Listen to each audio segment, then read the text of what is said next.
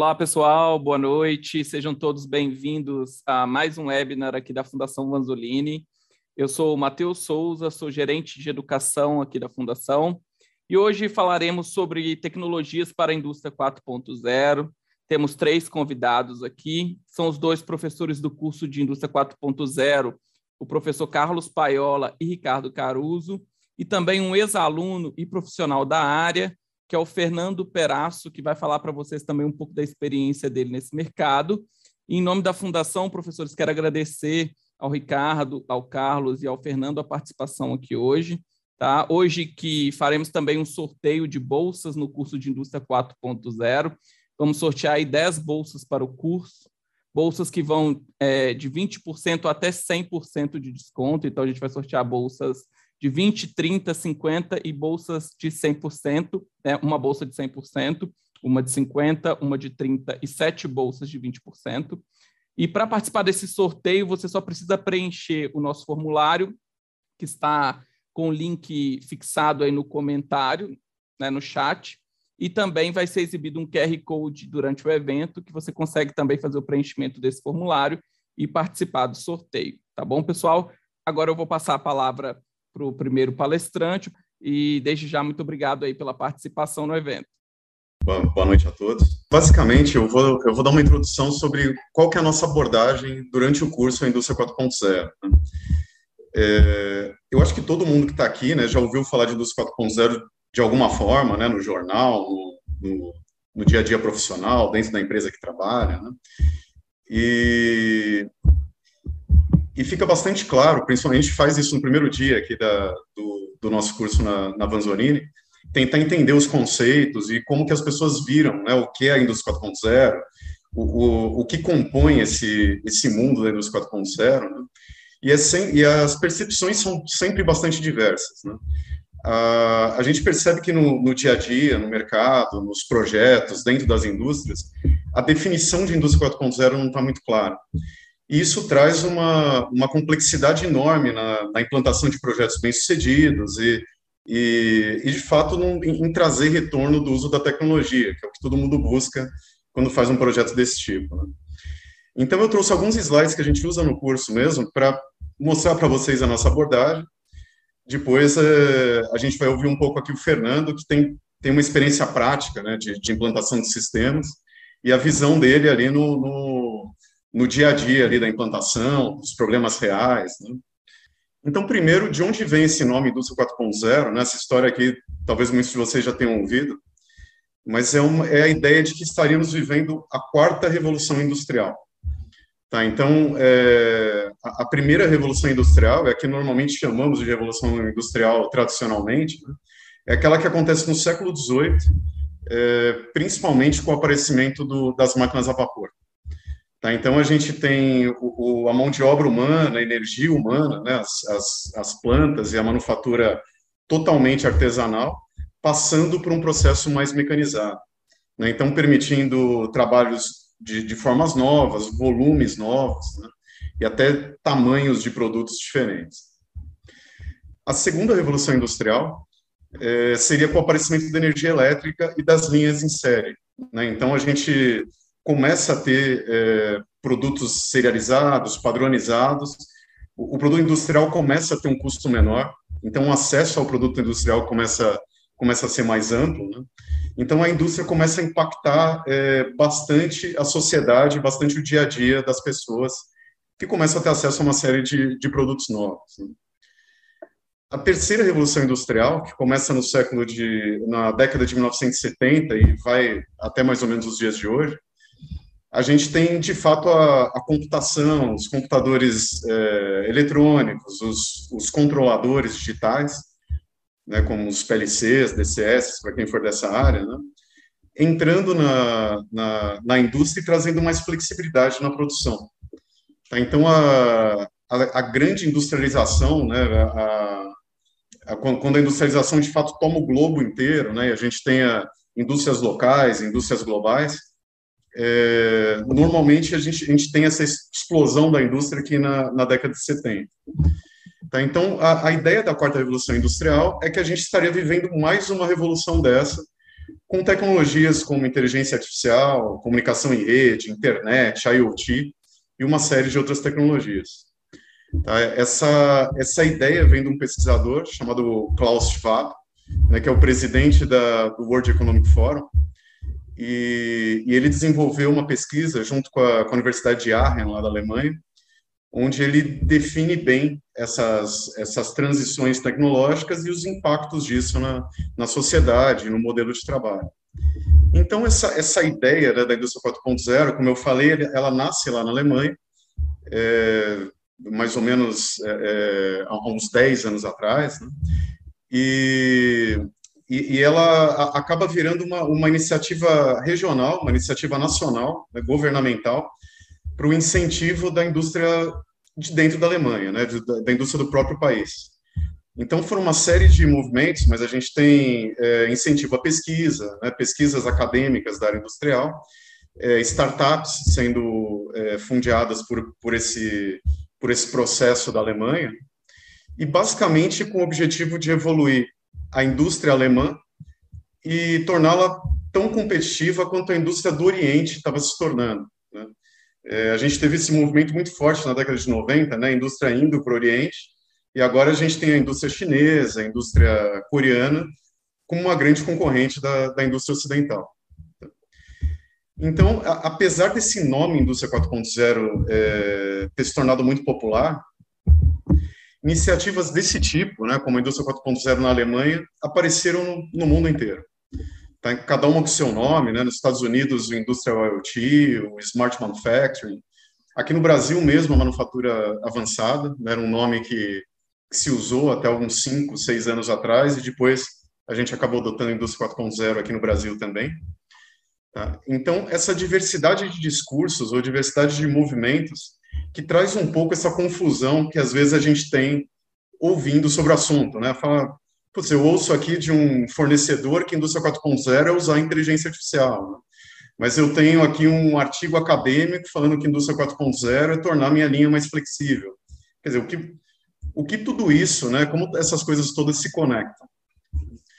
Então, o, o objetivo desse curso, né, eu e o professor Paiola, nós pensamos em, em trazer um pouco de clareza nessa, nessa ideia do que é a indústria 4.0 e principalmente como operacionalizar isso. Quer dizer, quando, se eu quiser fazer uma iniciativa, um projeto, uma adoção tecnológica na minha indústria, ou for um fornecedor de tecnologia que vai entregar esse tipo de, de projeto, como que eu tomo as decisões para o projeto ser bem, bem sucedido?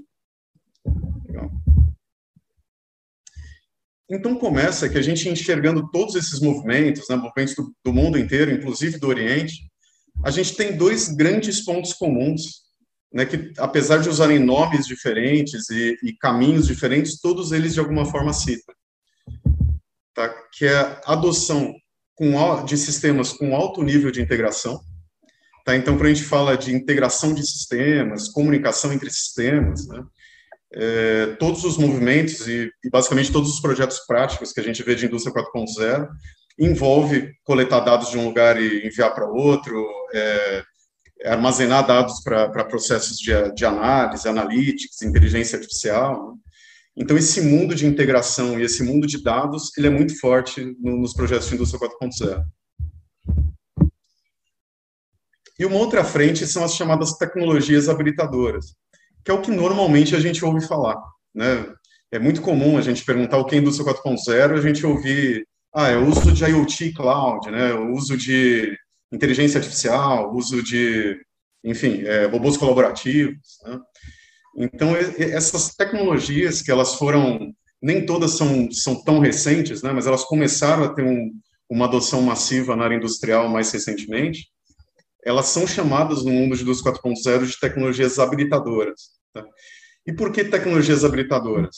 Tá? O termo ele já nos leva a pensar que a tecnologia ela tem que habilitar o usuário, habilitar a empresa, habilitar o processo a fazer uma coisa que ele não conseguia fazer antes. Tá? Então a gente sempre incentiva nesse pensamento da tecnologia, quer dizer, a tecnologia não é, ela não tem valor por si só, né? Então às vezes a gente vê aquele, aquela adoção por impulso, né, que a gente tem às vezes na nossa vida pessoal. Você tem um celular novo que tem recursos legais, tem um equipamento novo, né? a gente enxerga isso muito, muito fortemente também dentro das empresas. Né? Putz, eu quero ser a primeira empresa a usar inteligência artificial para previsão de demanda. Eu quero ir no próximo fórum de CIOs e mostrar o, um uso massivo de IoT. E, e, essa forma de pensar em tecnologia, quer dizer, pensar na tecnologia pela pura adoção, normalmente ela não traz retornos e muitas vezes traz grandes prejuízos. Tá? Então, sempre que eu trago uma tecnologia para a operação, e a gente fala bastante isso durante o curso, né, tem que estar tá muito claro o que ela está me habilitando. Né? Eu, por exemplo, eu sou uma empresa é, num mercado muito competitivo, digamos, de, é, é, de bebidas, né? Então, como que uma tecnologia nova que eu vou trazer para a operação ou trazer para o meu produto vai melhorar a minha competitividade em relação ao meu concorrente? Então, se eu não tiver isso muito claro desde o começo, a chance de eu chegar lá no fim com uma tecnologia bem implantada, mas sem nenhum impacto de negócio é muito grande. Quando a gente fala de integração entre sistemas, né, é, é, quem, quem, for da área de TI ou da área de sistemas já, já deve pensar em tecnologias de integração, web services, ou trocar dados entre ban bancos de dados diferentes, quer dizer, tem uma série de, de tecnologias envolvidas nisso, mas é, lembrando que a tecnologia ela tem que me habilitar a fazer alguma coisa, né, a gente tem uma visão aqui do que seria a integração de informações do ponto de vista do negócio industrial. Tá? E a gente usa para organizar esse pensamento de integração de informações um desenho aqui que normalmente é chamado de integração em três eixos. Tá, que ele é até bastante simples, mas ele, ele ajuda a gente a entender o sentido e e qual o impacto de integrar sistemas. Então, dos três eixos, né, o primeiro eixo é o eixo vertical. Basicamente, a integração de dados, a automação de troca de dados entre o negócio e a operação. Tá? Ou entre o negócio e a fábrica, se estiver falando de uma planta produtiva, ou o negócio e minha logística, se estiver falando de logística, supply chain, terminal logístico mas basicamente entre necessidades que vêm do negócio e a operação de fato que eu tenho. Então, pensando numa fábrica, né, o negócio ele, ele informa para a fábrica, por exemplo, quanto que eu preciso produzir de um determinado item. Seja porque eu tenho uma previsão de vendas que eu preciso desse nível desse item no estoque, ou um pedido de um cliente. Então, essa informação, de alguma forma, mesmo sem nenhum tipo de integração eletrônica, ela vai até o chão de fábrica é, o chão de fábrica se adapta né, para produzir aquela quantidade daquele produto, e ao terminar de produzir, ele informa o negócio. Esse produto está disponível ali no, no seu estoque, ou então já está entregue para o seu cliente. Então, trabalhar a integração vertical, normalmente é trabalhar nessa conversa entre sistemas de negócio e sistemas de produção. Tá? Então, integração de robôs com sistema ERP, integração é, de plantas produtivas ou de sistemas de manutenção, né, como com o meu sistema de custeio. Sempre que eu falo dessa troca entre negócio e operação, eu estou falando de troca de dados vertical. Outra linha de integração é horizontal. Tá? A horizontal ela acontece dentro do supply chain. Então, são aquelas informações que os fornecedores passam para os clientes e os clientes para os fornecedores. Né, digamos que eu tenha, por exemplo, uma montadora né, de, é, de automóvel e ela ela tem uma determinado determinado planejamento de produção para as próximas semanas ou próximos meses e ela precisa que toda a cadeia logística, os fornecedores de autopeças, fornecedores de sistemas, é, entreguem, né, estejam prontos para entregar os itens corretos no momento certo. Tá? Então, esse é um, é um, tipo de informação que transita pela, pelo supply chain. Tanto da, da montadora, que precisa ter esses itens disponíveis, é, quanto das próprias empresas que vão fornecer, né, e precisam planejar sua produção, precisam ter isso, isso preparado é, dentro da sua operação. E o terceiro eixo é o eixo da inovação de produto, né, ou, ou o ciclo de vida do produto. Então, sempre que eu tenho, é, desde a criação de um produto novo, né, voltando, por exemplo, da manufatura, eu vou criar um produto novo, onde eu terei fornecedores diferentes, processos produtivos diferentes, fatores de qualidade diferentes, né, uma pós-venda diferente, eu preciso é, organizar todo o meu supply chain para que isso dê certo, né, para que o, o produto seja feito da forma que foi planejado no chão de fábrica, os insumos é, sejam entregues da forma com a qualidade correta e da forma correta. Tá? Então, até o final, quer dizer, até quando eu deixo de dar suporte a esse produto e, e começo a, a desmontar né, esse sistema que eu criei para que ele funcionasse no, na minha cadeia. Tá? Então, esses três eixos de, de comunicação, esses três eixos de informação, normalmente eles, eles, são, eles estão muito fortemente representados nos projetos de indústria 4.0. Tá tentando ganhar mais flexibilidade na produção com comunicação é, é, horizontal, ou então é, é, reduzindo custos com uma comunicação vertical, tá? mas sempre tentando tirar aí, os buracos dessas três avenidas, né? deixando a, a, a, o trânsito de informação o mais livre possível. E com isso, né, aconteceu uma pesquisa em 2020, aqui bem, é, bem recente, né, até com o apoio da, da própria Vanzolini, né, foi, padronizada, foi patrocinada aqui pelas Nações Unidas, tentando entender, é, já que, essas, que, que, muitos desses projetos não estão dando certo, né, qual que é o motivo deles terem dado errado? E, e qual que é o grande desafio que as empresas estão vendo para que esses projetos sejam bem-sucedidos? Então, aqui foi uma pesquisa feita na América Latina, tá? tem várias empresas brasileiras que, que se envolveram nela, e com um, um volume grande de empresas médias. Então, é, consolidando aqui os dados, e, e, eles acabaram sendo vistos como obstáculos internos da empresa e obstáculos externos da empresa. Então, o primeiro obstáculo interno, que foi primeiro lugar aqui nessa pesquisa e em muitas outras pesquisas sobre o mesmo assunto, que a gente, a gente tem uma do World Economic Forum do ano passado também bastante interessante, é o puro desconhecimento do potencial das tecnologias dentro das empresas. Então, olhando né, dentro da própria empresa, se percebe que eu não conheço o suficiente para tirar o máximo, para implantar no lugar certo essa tecnologia. Outro ponto, falta de recursos humanos qualificados. Tá? Então, a gente tem um problema, é, é, assim, um déficit de, de, profissionais no mercado que sejam capazes de implantar com sucesso tecnologias de indústria 4.0.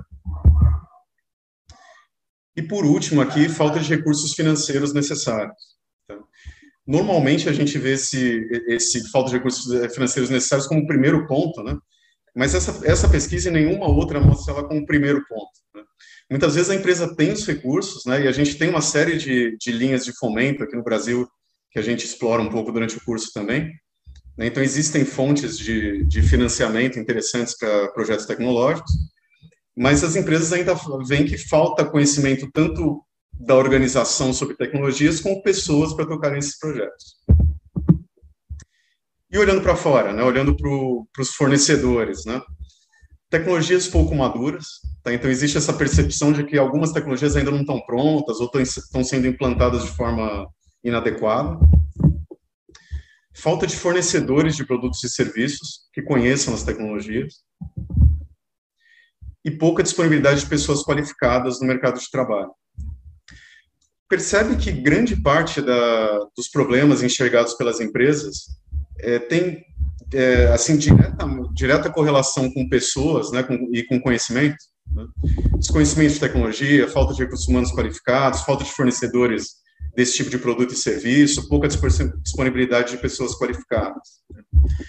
Então, um dos grandes objetivos que a gente tem com esse curso é tentar trazer um, um arcabouço aqui de conhecimentos tecnológicos, gerenciais, estratégicos, para que a gente consiga suprir de alguma forma essas necessidades.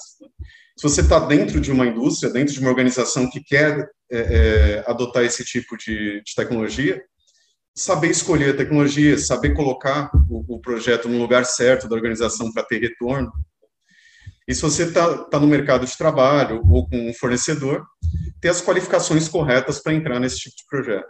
E quais são as bases que a gente utiliza aqui? Né? A gente passa por tecnologias tipicamente de TI, tecnologias tipicamente de automação, é, uma, uma, uma, visão de estratégia industrial é, geral e como encaixa tudo isso. Né? Mas a gente usa bastante o, o que a própria Alemanha acabou adotando depois de uma certa experiência de, de adoção de tecnologia, que é o, que é o chamado é, índice de maturidade da ACATEC. A CATEC é, é, o ministério, é a academia, na verdade, de, de, ciência e tecnologia da Alemanha, e eles desenvolveram esse, esse framework, né, esse modelo, baseado no, no, em algumas pesquisas da Universidade de Aachen. Então, a primeira visão que a gente usa bastante o, o, é essa questão da maturidade da indústria 4.0 e como medir é, se eu estou num, num, ponto adequado, se para onde eu vou, né? Quer dizer, eu estou dentro de uma operação, como é que eu me posiciono aqui dentro do potencial é, dessas tecnologias? Então, a, a, a Catec, ela, ela sugere aqui uma visão em seis passos. Então, eu, quando, se eu estiver no passo zero, eu tenho uma operação totalmente manual. Digamos que eu tenho uma, uma indústria manual, é, com trabalho manual, eu tenho uma logística com, com, com bastante é, é, atividade manual. É, eu passo a me informatizar, que seria o primeiro passo, e eu adoto sistemas que se conectam. Tá? Esse ponto, principalmente quando a gente fala em, em produção industrial, é bastante comum a gente, a gente encontrar a maioria das indústrias bem resolvidas até com informatização e até com alguma conectividade disponível.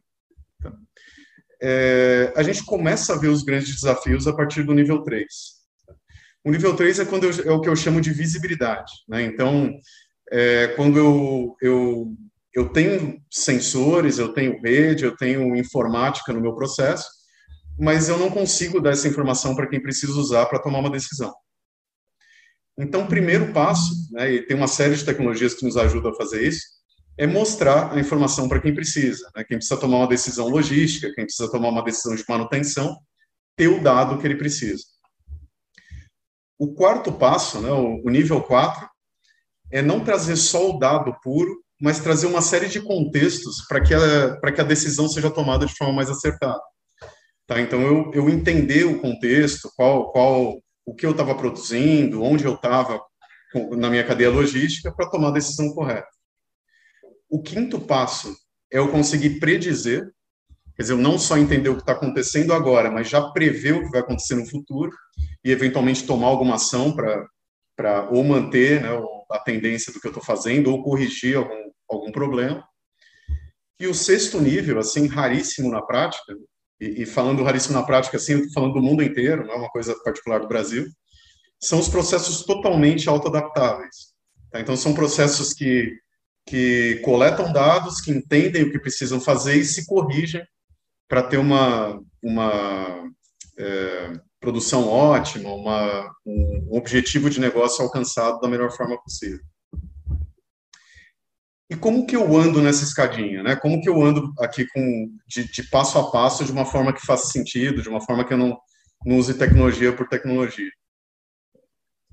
Aqui um outro desenho também da, da Catec, né, desse movimento alemão, onde ele coloca que antes de pensar em tecnologia, antes de pensar onde eu vou colocar essa tecnologia, eu devo ter duas coisas muito claras, que é o que eles chamam aqui de entradas.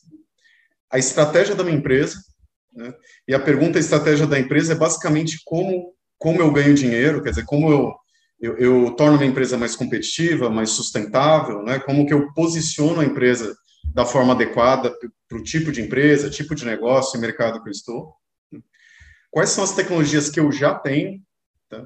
É um grande erro, né? a gente mostra alguns casos também na, durante o curso, de alguns projetos, é, é fazer duas vezes o mesmo projeto. Quer dizer, eu tenho uma tecnologia já dentro da, da empresa, já investi, eventualmente ela está até já está bem implantada, funcionando bem, e eu crio um projeto novo fazendo a mesma coisa com outra tecnologia ou com outro fornecedor.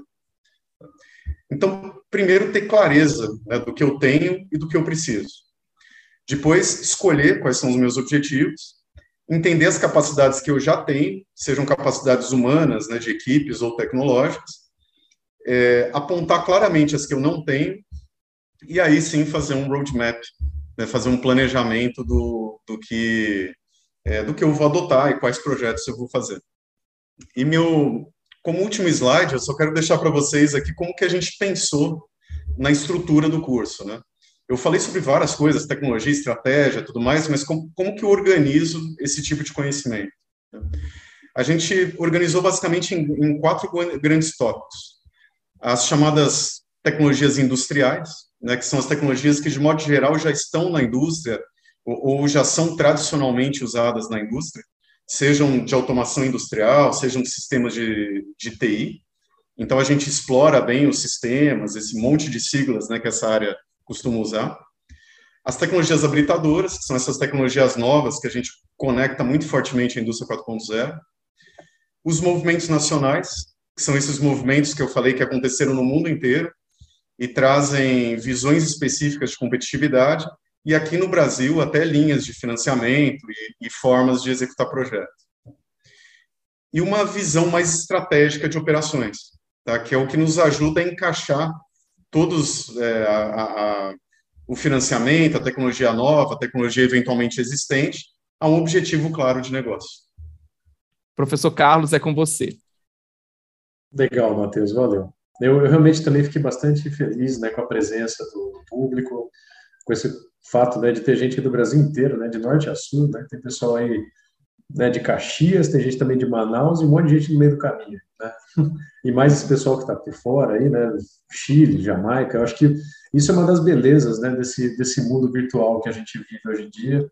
E o nosso curso é a mesma é a mesma é, experiência, né? Já tivemos fazendo o nosso curso pessoal da Argentina, pessoal dos Estados Unidos, né? Eu acho que se a gente não tem aquele calor, né, de, estar fisicamente na frente dos alunos, que traz, obviamente, uma experiência única também, é, pelo menos a gente tem a possibilidade de, de expandir essa discussão para várias regiões, países, né?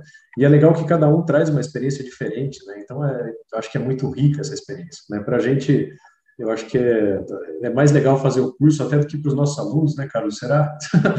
é isso que eu vou perguntar para o Peraço daqui a pouco aqui. Bom, vamos lá. É, o Peraço, né, que gentilmente topou participar aqui do evento, é, com certeza ele vai enriquecer essa discussão, né? O, o Fernando ele, ele já está há mais de 15 anos né, nesse segmento de, de tecnologia, né, de, de, TI, atuando um pouco também nesse mundo de tecnologia de operações. É, ele atuou já em uma série de empresas multinacionais e também algumas nacionais. Ele tem bastante experiência em gestão de TI, na área de projetos também, é, ele atua muito forte com o board das empresas, também nas áreas estratégicas, né? É, como, por exemplo, manufatura 4.0, né? o, o, IoT industrial, é, logística, desenho, desenvolvimento de novos produtos né, conectados dentro desse mundo de IoT, é, a parte de analytics, né, transformação digital, é, aplicativos e até prototipagem, né, Fernando? Então, com certeza vai ser muito bacana escutar ele aí. Fernando, fica à vontade. Obrigado pelo convite, bacana participar aqui com vocês.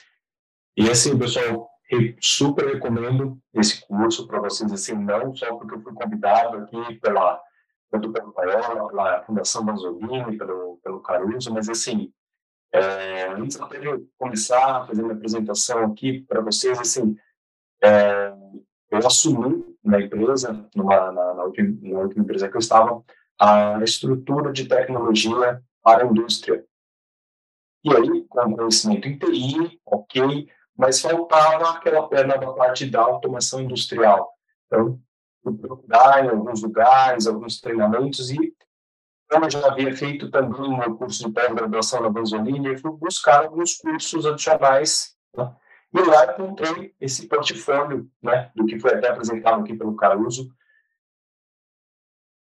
Ele trata desde o início, desde o básico, né, do beabá, do que, do, do que trata né, da, parte da automação, que eu entrei lá, sinceramente, conhecendo toda a parte de estrutura de TI, mas não sabia do que significava uma, uma estrutura escada dentro de toda uma né, de todo um processo de automação industrial. Então, esse curso tive todo esse embasamento técnico desde o básico e aí convergindo já para toda a parte de TI. Então, foi muito bacana, assim, foi um, é, é, é, um encontro de informações ali e foi muito bom a troca de experiências com muita gente dentro da sala. Foi, assim, perfeito, assim. Caiu que não dúvida para mim no momento que eu precisava. E muito bem colocado pelo Caruso e, e, e pelo próprio Paola, né, nessa parte da indústria 4.0, que o que resume mesmo é, é, é, é, o foco dessa quarta revolução industrial é a melhoria e a eficiência da produtividade dos processos. Tá? Então, assim, é o que resume mesmo esse ponto da indústria 4.0, então, onde você já tem toda uma estrutura por trás né? E onde a, a, a essa, quarta, essa quarta revolução ela vem para agregar né, no, processo de eficiência, na coleta de dados, na estruturação desses dados, na, e como trabalhar e tomar algumas decisões de uma forma mais rápida né, e, e, e assertiva com base no que está acontecendo ali no chão de fábrica. Assim que eu assumi essa área uh, como TI, olhando para a parte de automação industrial, comecei a ter muito mais contato ali com o chão de fábrica e com os processos dessas tecnologias habilitadoras voltadas para a indústria 4.0, parte de robôs, simulações, integrações de sistemas, internets industriais, é, é, até, até confunde um pouco com, a, com o dia a dia de TI, né? A, nessa parte da é, é, é, a internet industrial. Todo mundo pensa que é a mesma coisa, mas não é. Tem toda uma estrutura separada, uma outra arquitetura, uma arquitetura um pouco mais robusta, onde você precisa ter a, a conexões mais fiéis, né? Você precisa ter uma troca de informação sem muita perda de pacote, segurança cibernética, que é, é muito importante. Você tem um produto conectado, um equipamento conectado, você tem que pensar na segurança, nuvem, né? a, a, toda a cloud, né? que, que se mistura para frente, eu vou abordar isso um, um pouco mais dentro dessas, da, da estrutura de borda, junto com a estrutura cloud Manufatura aditiva, onde você tem todo o processo de impressoras, é, a realidade virtual, a realidade aumentada, onde auxilia todo o processo. Então, você não consegue ter uma realidade aumentada se você não tiver uma infraestrutura mínima para ter uma conexão, ou até mesmo para poder é, é, fazer as conexões dos equipamentos. Big Data e Analytics, onde você coleta informação e já consegue até como apresentado pelo Caruso, a parte de, da predição, para você poder ter o volume, saber o que aconteceu dentro de um período, é, para você tomar determinadas é, é, é decisões. Então, as tecnologias habilitadoras, elas né, contribuem né, para esse processo da automação né, da indústria 4.0. E aí, estando do lado né, do, do, do, processo de desenvolvimento e até mesmo dos projetos, entra na questão do custo e na dificuldade da tecnologia. Qual que é o ponto? O que eu devo escolher? Qual que é a tecnologia? O que melhor me atende?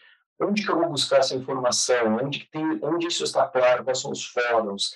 Então, nesses projetos que eu atuei, nós tomamos como base a, a, a curva Gartner, né? para entender qual era a melhor tecnologia, o que, que o que, que trazia, né? o que, que o mercado estava trazendo para a gente naquele momento, o que, que fazia sentido para a empresa, o que, que não fazia sentido, qual era o maior custo, o menor custo. Então, com base nisso, é, a gente olhava sempre para essa, essa curva né, do Gartner para entender, ok, é, é, nós adotamos né, a, a, estrutura da CATEC, né? então, quando nós iniciamos todo o processo, nós estávamos iniciando a fase 3 da, da estrutura da CATEC. E era, nós já tínhamos toda a parte de estrutura digital, nós tínhamos já a, a, a infraestrutura criada e tínhamos os dados coletados. Mas, ok, o que, que faríamos com isso? Então, com base nessa estrutura, nós pegamos, começamos a olhar o mercado, olhar as tecnologias habilitadoras, o que fazia sentido, o que não fazia sentido fazer no processo de implantação. E aqui, como eu falei da parte de arquitetura, ah, dentro dessa estrutura da indústria 4.0, ah, ah, nós trabalhamos com uma estrutura cloud, tá? Uma parte ainda da estrutura da, da, de todo o processo de manufatura ainda estava on-premise, mas 80% on cloud, e, e o, que, o, o, o que ocorria? Né? Então, nós temos toda a estrutura em AWS, no cloud, todo, todo esse processo, e como eu falei, tendo todo o conhecimento lá de TI, eu precisava procurar né, esse entendimento para a indústria 4.0, até para poder habilitar, colocar informações, como coletar, quais tipos de sensores, qual tipo de tecnologia será adotado. Então, dentro dessa arquitetura né, que nós tínhamos desenhado, então, o que mais, o, que tinha de, de, de assim, qual que era a melhor tecnologia com, com os seus melhores distribuidores. Então, o que tinha de melhor na AWS no processo de armazenamento de dados, servidores, tipos de bancos de dados, o que tinha de melhor dentro da Google Cloud era a facilidade de armazenamento, ou até mesmo toda a minha estrutura. O que nós tínhamos dentro da Microsoft, então, assim, era um mix de, de parceiros, né? fazer um, um, link, um link de parceiros para essa estrutura da, da indústria. Tá? Então, aqui, dentro, dessa, de, é, dentro desse modelo de arquitetura, era o que nós traba, trabalhávamos né, na, na, na indústria. E aí as aplicações, né, das mais diversas. Então, na parte de agronegócios, um período de inteligência artificial para o reconhecimento de sementes, a leitura de, uh, das áreas, com medidores de temperatura, umidade, uh, gerando modelos climáticos. Então, aqui, tudo isso engloba na estrutura de, da indústria 4.0, na automotiva, o acompanhamento dos itens de qualidade por peça, você tinha lá os, os, os sensores né, que você colocava por peça para você entender o acompanhamento desde a chegada na fábrica até a entrega, até o produto final. Então, com, com, com reconhecimento através de IoT ou até mesmo o, o, o processo de RFID, com as etiquetas, e na parte de aeroespacial, a coleta de informações em tempo real, né? na, de turbinas, é, em, em, processos em aviões. Tem um case super legal, depois vocês podem procurar na internet dessa parte de, de aeroespacial, que fala é, é, dessa coleta de informações em tempo real do voo, onde você faz a venda de serviços, né? você faz a venda e não a venda de turbinas. Então, essas são as aplicações. Pô, Fernandão, fantástico, cara. Acho que você foi sucinto aí, direto ao ponto, né? Mostrou aí algumas aplicações bem legais, né? E que são, assim, é, destaque, né? Nessas verticais aqui que você mencionou. Vale lembrar, claro, né? Que indústria 4.0 é aplicável a todas as verticais de mercado, praticamente, né? Você citou aí algumas que são até pioneiras nessa área, mas há outras tantas, né? E mesmo aqui no Brasil, né? Que já estão fazendo uso de uma série dessas tecnologias habilitadoras, né? para extrair resultados super interessantes. Né? A gente fala é, dessa pegada né, agrícola que o Brasil tem, né? sem dúvida. Né? O Brasil é o celeiro do mundo e tem um espaço gigantesco para esse agro 4.0, né? É, mas a, a, o Brasil certamente tem uma série de outros parques industriais né, e outras demandas é, onde essas tecnologias todas são muito aplicáveis né, e onde podem trazer resultado muito legal em termos de eficiência, qualidade, é, redução de custos, aumento de segurança operacional, sustentabilidade né, na operação da, das empresas, enfim, muito bacana. Né? E aquela estrutura em cloud que você mostrou também tem sido cada vez mais comum né, nos projetos, nas iniciativas de indústria 4.0, é, que a gente vê no mercado, né, que a gente vê no nosso dia a dia, né, Carlos?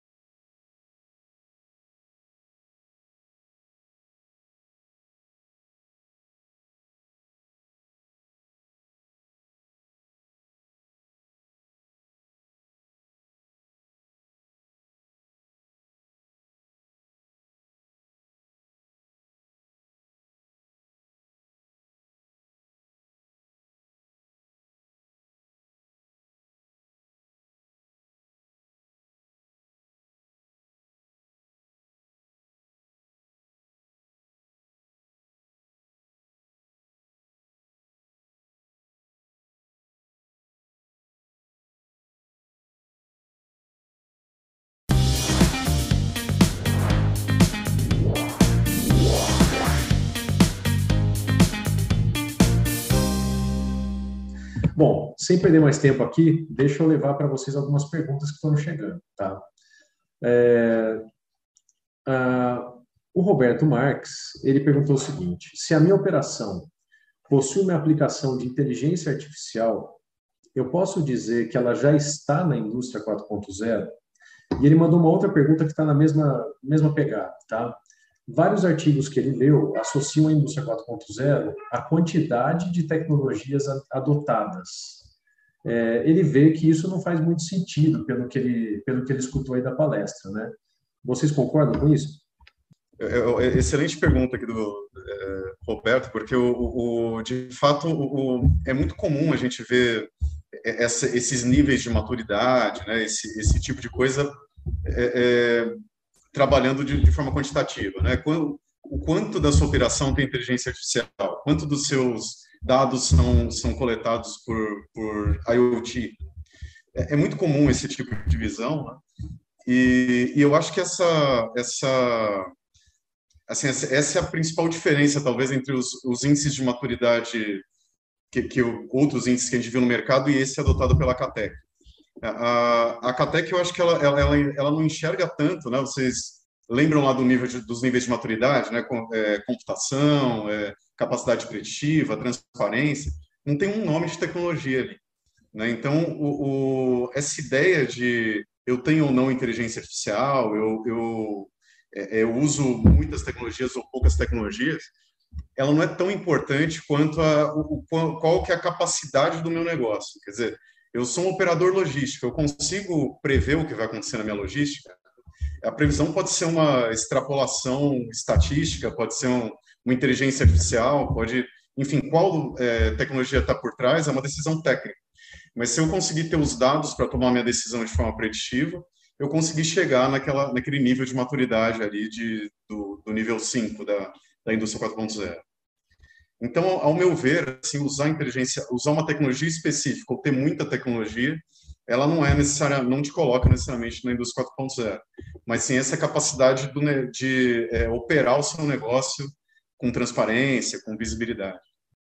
Não, concordo com você, Caruso. É, é, até acho que, não sei se eu comentei, mas assim, quando nós iniciamos, nós tínhamos toda a parte de, da, da uma parte de algumas linhas conectadas, coletando informações, mas assim, eu tinha essas informações coletadas, guardadas no banco de dados, legal, eu já fazia o processo de coleta, já tinha sensores, mas eu não tinha o tratamento desses dados, eu não tinha um, um, um, um MES integrado, eu tinha que exportar um dado para um lado, jogar no MES, fazer uma, toda uma tentativa. Então, assim, você tem a tecnologia agricultura, mas você não tem o, o, ciclo né, completo, você tem ali partes, e aí entra nesse processo de ma, da maturidade, né, de, e do que vai atender o seu, o seu processo produtivo. É, eu acredito que para você ter a indústria 4.0, vamos dizer assim, o fim a fim, você tem que ter só as tecnologias habilitadoras, mas assim, o propósito em si para poder ter a, a, a entrega, né, o, o, que se propõe a, a, a, implementação da indústria 4.0. Vamos lá para a próxima. Eu estou tentando aglutiná-las aqui mais ou menos por temática, tá? Então vamos lá. O, o, Antônio da Silva Gomes ele diz o seguinte: existe um diálogo, né, uma ponte entre a indústria 4.0 no Brasil e o setor de educação. Como anda a formação dos novos profissionais? É, essa discussão, eu acho que ela está tá bastante viva na academia, nas escolas de engenharia, nos cursos técnicos, cursos técnicos, né? mas é, é, ainda ainda tem uma certa complexidade, porque o, o a indústria 4.0 a gente fala fala isso bastante no curso, parece que ela reposiciona os conhecimentos, né? A gente tem um, o, né, como o Fernando ele teve uma formação de eletrônica, né? Eu sou formado em, em automação industrial, tem engenheiros de, de, computação, pessoal de sistemas, tem gente que vem de todos os lados aqui e acaba caindo nesse mundo de indústria 4.0. Né? Então, é, eu entendo que a gente come, começa a ter um recorte diferente do, das áreas de conhecimento. Então, é, como a gente não tem um dono claro da indústria 4.0, quer dizer, quem é, né? quem desses que eu falei, né? É, eu, eu, vejo que tem um movimento da academia e, da, e dos cursos para tentarem fazer o, o engenheiro de computação entendeu o que é indústria 4.0, a automação entendeu o que é indústria 4.0, mas talvez ainda falte esse, esse híbrido, né? Essa, alguma instituição que forme esse, essa mistura aqui de produção, de, de, de engenharia, de computação, enfim, que, que, que crie esse, esse profissional específico. Né? Isso, é, essa divisão, acho que quem, quem trabalha em empresas industriais também deve, deve ter claramente entre as áreas, né? a área de TI a área de automação. Muitas vezes essa divisão, essa divisão das pessoas das áreas é um problema muito mais complexo resolver do que a integração entre os sistemas. É, agrupar os conhecimentos e, o, e, os profissionais de uma forma um pouquinho diferente para conseguir andar com, com esse desenvolvimento. Até, Caruso, até complemento é, nesse ponto, até na definição da arquitetura. Tá? Porque, como eu falei, a, a, a minha formação é em TI. O desenho de uma arquitetura, tanto na parte de comunicação, na parte de armazenamento de dados, a definição do melhor software, você procura no mercado com os melhores parceiros, você tem uma visão, pelo menos eu tinha essa visão voltada mais para TI, né? o, o, o, o velho né? SQL, né, a, a estrutura é, é formatada para sistemas ERP. Então, ok, quando você já olha para a estrutura indústria 4.0, falta-se conhecimento mesmo de, de, de, material mesmo, material em, em colégio técnico, você vê muito curso de pós-graduação e alguns cursos de graduação que já abordam essa parte da indústria 4.0, mas assim, é, como até foi colocado na pesquisa, falta ainda muito material, conhecimento, detalhamento, é, modelagem de dados para a indústria, qual o modelo, qual o melhor modelo né, para você já criar a sua estrutura de coleta de dados. Então, essa parte é, ainda tem muito ao, ao mercado educacional tem muito a oferecer, né? mas acho que para esse momento os cursos de informação, de informação técnica, de complementar, acho que faz muito mais sentido mesmo para cobrir esse gap de mercado né, que nós temos hoje. Tem várias perguntas que eu acho que estão mais ou menos relacionadas à questão de indústria 4.0 para pequenas e médias empresas, tá? Começa o Márcio Fonseca perguntando como a Vanzolini visualiza essa proposta trazida pelo Senai, é, Sebrae, Ciesp, da jornada da transformação digital né, um projeto onde eles querem transformar a vida de 40 mil empresas né, em quatro anos. É, como seria a aplicação dessas tecnologias em micro e pequenas empresas? Essa é a pergunta do Fábio Bacelar.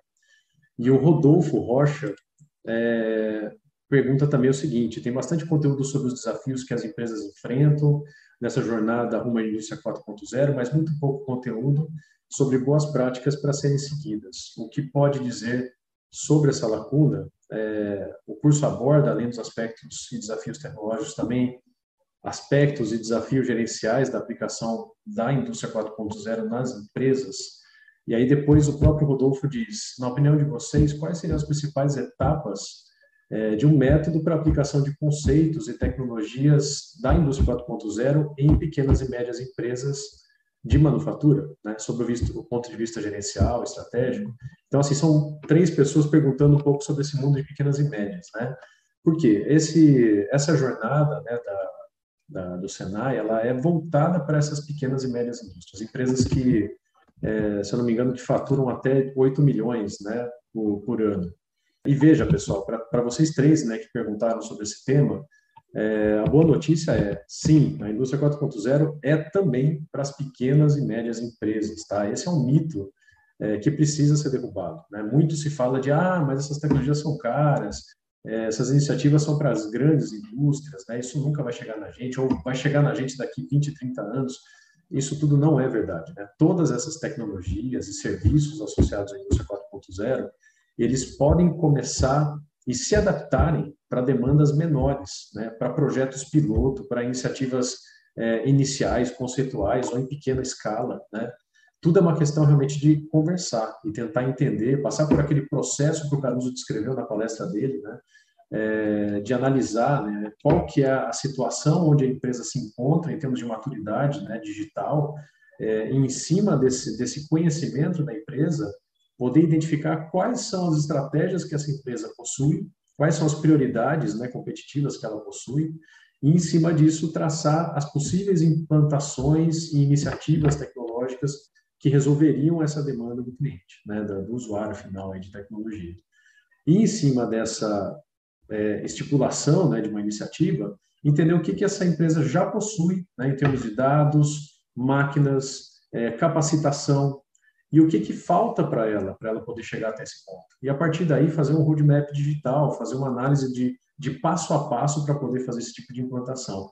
Mas sim, né, as pequenas e médias podem fazer parte definitivamente dessa transformação digital. O Senai é um aliado né, da, da Vanzolini, de todas, todas as outras instituições e fundações que combatem essa desinformação né, da indústria 4.0 no Brasil. E, e, o que eu tenho a dizer é, venha com a gente. Né? No nosso curso, inclusive, a gente fala muito disso. É, e para vocês que perguntaram sobre esse tema, é, é, muito comum né, pessoas dessas pequenas e médias participarem do nosso curso e trazerem as suas próprias experiências e, e dúvidas né, sobre esse tema para a nossa mesa ali de discussão. Né? A gente tem aula sobre IoT, tem aula sobre cloud, aula sobre inteligência artificial, e todas essas tecnologias, como eu disse, podem ser adaptadas para gigantes aplicações ou para aplicações menores dentro de empresas, se tornando gigantes dentro dessas empresas. Né? Mais uma pergunta aqui do Valdenildo da Silva. Ele fala em que medida o metaverso é, começa a mudar a indústria 4.0. Eu gostaria de dizer o seguinte: o metaverso ainda é um assunto relativamente polêmico e até recente né, dentro da discussão da indústria 4.0. Mas o que não é tão recente, né, e quando eu vejo as grandes empresas falando sobre metaverso, elas recorrem a esse discurso, e é a mesma coisa que eu vou fazer, é, é a questão do gênio digital. Né? Não sei se você já ouviu falar, é, Valdenildo, né? mas o, o gênio digital, né, ou digital twin né, das, das empresas, da, em termos tecnológicos, é essa capacidade que algumas tecnologias têm é, de permitir que você é, faça um espelhamento no mundo virtual, no mundo digital, de uma máquina ou de um processo ou de uma planta inteira, né, industrial, para que você possa estudar esse comportamento esperado, esse comportamento do mundo virtual e analisar, comparar esse esse comportamento virtual com a realidade. E desse jeito você poder, por exemplo, antecipar falhas, né, predizer né, e prever manutenção é, antes que essa falha de fato ocorra é, pode permitir, em, em, um aspecto de projeto, né, que você simule até fisicamente a disposição de equipamentos e planeje qual que é a maneira otimizada de você é, fazer a sua disposição, fazer o seu escalonamento né, de acionamento de equipamentos e outras coisas é, tantas né, que são possíveis. Então, o que eu vejo é a indústria 4.0 pode se alimentar dessas ideias do metaverso, como já faz há alguns anos, né? o nome era um pouco diferente aí, e a gente, é, dentro desse mundo digital, poder de fato simular as coisas antes mesmo de fazê-las na vida real, ou de obter esses modelos digitais de coisas que estão funcionando lá nesse exato momento e poder comparar o funcionamento, o desempenho desses dois mundos, e a partir disso obter benefícios claros da sua operação. Você explicou, passou. Sim, eu, eu ia passar adiante, não, não saberia responder essa pergunta, mas assim, fazendo essa associação ao gênero digital realmente já é uma já é uma realidade hoje na indústria 4.0, né? O gênero digital ele já hoje substitui, você consegue fazer a simulação, como você falou, da linha de processo, até mesmo é, fazer medições na sua planta, a, com o processo de digitalização da sua estrutura. É, é uma, uma tecnologia que eu não, não tinha feito essa associação ainda, mas muito, muito boa e só puxar um slide aqui que o Fernando mostrou, do Hype Cycle, né, é, Fernando? Tem, é, é, o Hype Cycle é um, é um desenho da Gartner que mostra o, a, a vida da expectativa sobre a tecnologia. Né? Primeiro, ninguém conhece, ninguém tem, tem muita expectativa. Depois vira um, um que eles chamam de pico de expectativas infladas, né? A tecnologia vira a solução para todos os problemas, né? Depois se começa a ver os problemas, o que ela de fato resolve, depois ela estabiliza a ideia do metaverso ainda é muito nova, né? Então a gente está é, é, um pouco nesse pico das expectativas infladas, quer dizer, quais são as características diferentes da, da realidade virtual, da realidade aumentada? Né? O metaverso tem aquela ideia de uma realidade virtual compartilhada, né? Num mundo virtual com vários usuários, portanto com muita, muito, muita necessidade de processamento de rede, processamento de, de imagem, né? Quer dizer, é uma coisa até complicada computacionalmente de se fazer, né? Quer dizer, o que, o que de tudo isso vai sair como um produto, né? Um, é, que vai ser usado, que vai ser economicamente viável. Então, é, é eu também achei muito boa a ideia do, do, do, do Paiola, né? De, quer dizer, se eu tiver gêmeos é, digitais no mundo compartilhado virtual, parece uma excelente ideia. Fazer uma, uma, uma engenharia compartilhada, uma série de coisas, né? Mas a gente tem que ver ainda se essa ideia vence o, o, todo esse tempo aí, né? essa maturidade do, do, do hype cycle e sai do outro lado com uma tecnologia que, que vai ser usada no mundo industrial. Tanto a Denise Zanoni quanto a Jéssica Gomes trazem um lado bastante humano dessa discussão toda que a gente tem aqui. Né? E é um dos que eu, pessoalmente, gosto muito de abordar durante o nosso curso e dá muito pano para manga em discussão. Então, não vou me estender demais aqui com vocês. Né? Mas a Denise fala, olha, o ser humano vai aguentar gerir tantas tecnologias ou vai acabar sucumbindo a elas, né? Eu gosto de tecnologia, uso muitas na empresa, mas eu fico preocupada com os relacionamentos interpessoais, né? Cada vez mais difícil, né? Ao passar das gerações. Qual que é a nossa opinião? E a Jéssica também fala, olha, eu sou psicóloga e percebo que as pessoas estão muito presas aos programas, deixando parte do contato um com o outro, da empatia, de ousar, inovar, etc. Né? É, eu queria aproveitar e responder essa aqui rapidinho. Né? A, a, o Fórum Econômico Mundial, né, o World Economic Forum, que o Carlos até citou aí, o Klaus Schwab, né, é, ele publica, eu acho que de dois em dois anos, um relatório chamado Future of Jobs, Recomendo a todos que estão nos ouvindo aí a baixar esse cara. É muito bacana, é um documento aberto, está na internet. É, e esse cara, né, o resultado de 2020, é, mostrou, por exemplo, quais são os maiores desafios para as implantações das iniciativas de indústria 4.0, né, ou de transformação digital aí dentro da, da, da indústria em geral, tá? As, as quatro primeiras respostas né, das dificuldades têm a ver com o aspecto humano, tá?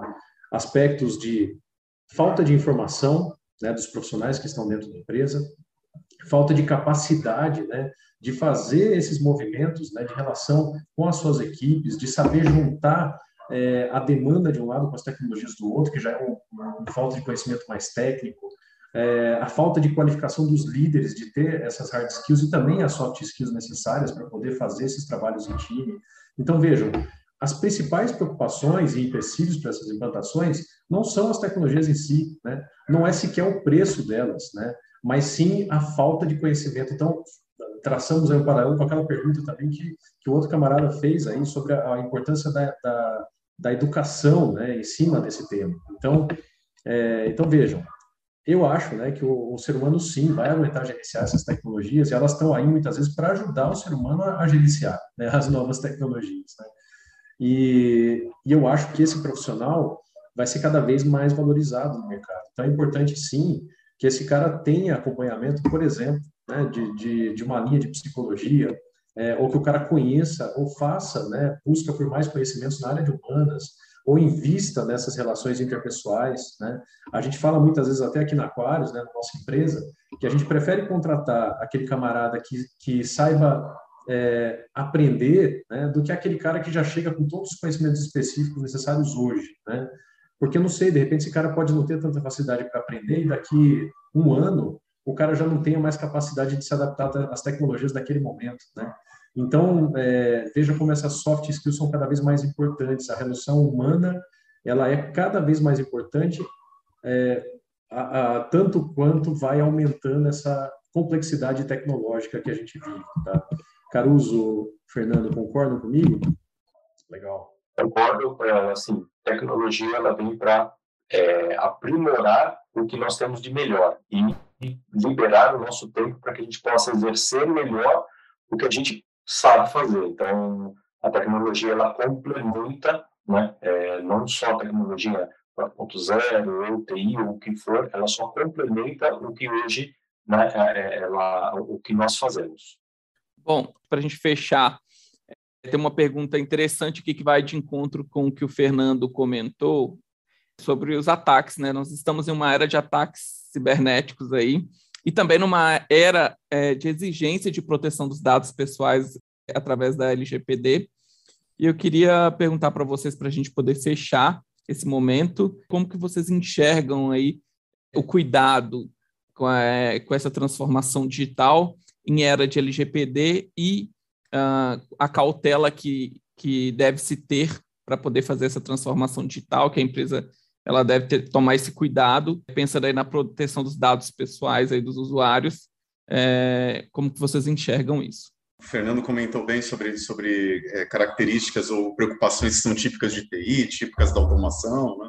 É, a, questão do cybersecurity é uma, é uma preocupação assim que tem que estar em primeiro lugar sempre que a gente pensa em integrar sistemas que não eram integrados ou colocar tecnologia onde não existia, porque é, a gente sempre abre uma possibilidade nova, não tem jeito, né? toda integração é, a, abre um novo risco mas é, principalmente a gente tem uma, uma, uma tradição, ou pelo menos um, um, corpo de conhecimento de cybersecurity muito mais maduro no, do lado da TI que, que nós temos tradicionalmente do lado da automação. Então, porque a automação trabalhava com sistemas isolados. Né? Então, quando a gente fala de indústria 4.0, a gente tem um movimento de, de, pensar de novo em cybersecurity. Né? Como que eu, eu vou lidar com a IoT, eu vou lidar com a internet, eu vou lidar com o cloud, né, e, e, do outro lado ter uma máquina produtiva com risco de explosão ligado nesse ligado nesse sistema. É, então é uma, é uma preocupação específica. A gente precisa ter gente pensando de forma sistemática, de forma organizada nisso. É possível fazer. A gente tem normas, a gente tem é, é isso. Isso não é para impedir o projeto, impedir o movimento, né? mas é uma preocupação importante, sim. E a gente até já tem casos de invasão industrial, né? Que é uma coisa que que era coisa meio de filme de ficção científica, né? Na, na semana passada, um, um, forno siderúrgico no Irã, se não me engano, foi esvaziado de, de, quer dizer, jogaram aquele aquele aquele metal incandescente no chão da fábrica com uma operação remota de um hacker. Quer dizer, isso tecnicamente é possível. Então a gente precisa precisa ter um olhar novo aqui para cybersecurity no mundo da indústria 4.0. É, isso é, eu num projeto, né, num, projeto de, é, de da indústria 4.0, olhar sempre para a arquitetura, o que tem hoje, a, qual é o maquinário, quais são os equipamentos, qual é o nível de software que você usa, como o próprio Caruso colocou, sempre foi uma, uma arquitetura adaptada, então ela não era conectada a nada, sempre chegava através de um pendrive, através até mesmo de um disquete em determinadas linhas de produção. Então, é isso é, é, o, o, inicial é arquitetura e o que realmente, né, o, o que pega mesmo é conectar um equipamento ele realmente ele está seguro, ele tem os protocolos, ele, ele está dentro dos padrões exigidos, então, em todo esse processo que remete toda essa questão de segurança. Gente, é uma pena, tem tantas perguntas legais, mas como o Matheus disse, ele rolou uma enxurrada no fim aí, a gente já passou 16 minutos aí do tempo, e o pessoal continua aí online com a gente, né, acho que é um ótimo sinal de qualidade aí do, do conteúdo. Sem legal. dúvidas. Então, puxa, eu agradeço demais aí a presença do Caruso, do Fernando, Acho que foi ótima aí essa discussão. É, e, poxa, ficou um gostinho de quero mais, né? Se você também está sentindo isso, venha fazer o curso com a gente, né? Eu acho que você não vai se arrepender. Eu quero muito conhecer cada um de vocês. No, no link aí, né? Desculpa, no, é, no chat aí, né? Do, do YouTube, vocês vão ver um link para poder participar do sorteio, né? Não sei se dá tempo ainda. E, e a gente tem também ali um link para informações do curso, né? Para quem quiser saber mais, né? Qual que é a emenda, qual que é quais são as aulas, né? Tá tudo ali também naquele link que eu coloquei no chat, tá? Matheus, é contigo. Beleza, pessoal. Novamente eu quero agradecer aos professores pelo evento, Carlos Paiola e Ricardo Caruso, e também a participação do Fernando Peraz, é, ex-aluno aí do curso de Indústria 4.0, e agradeço a todos aí, os mais de 150 participantes do evento de hoje. Tá? Tenham todos uma boa noite e até o nosso próximo evento. Grande abraço.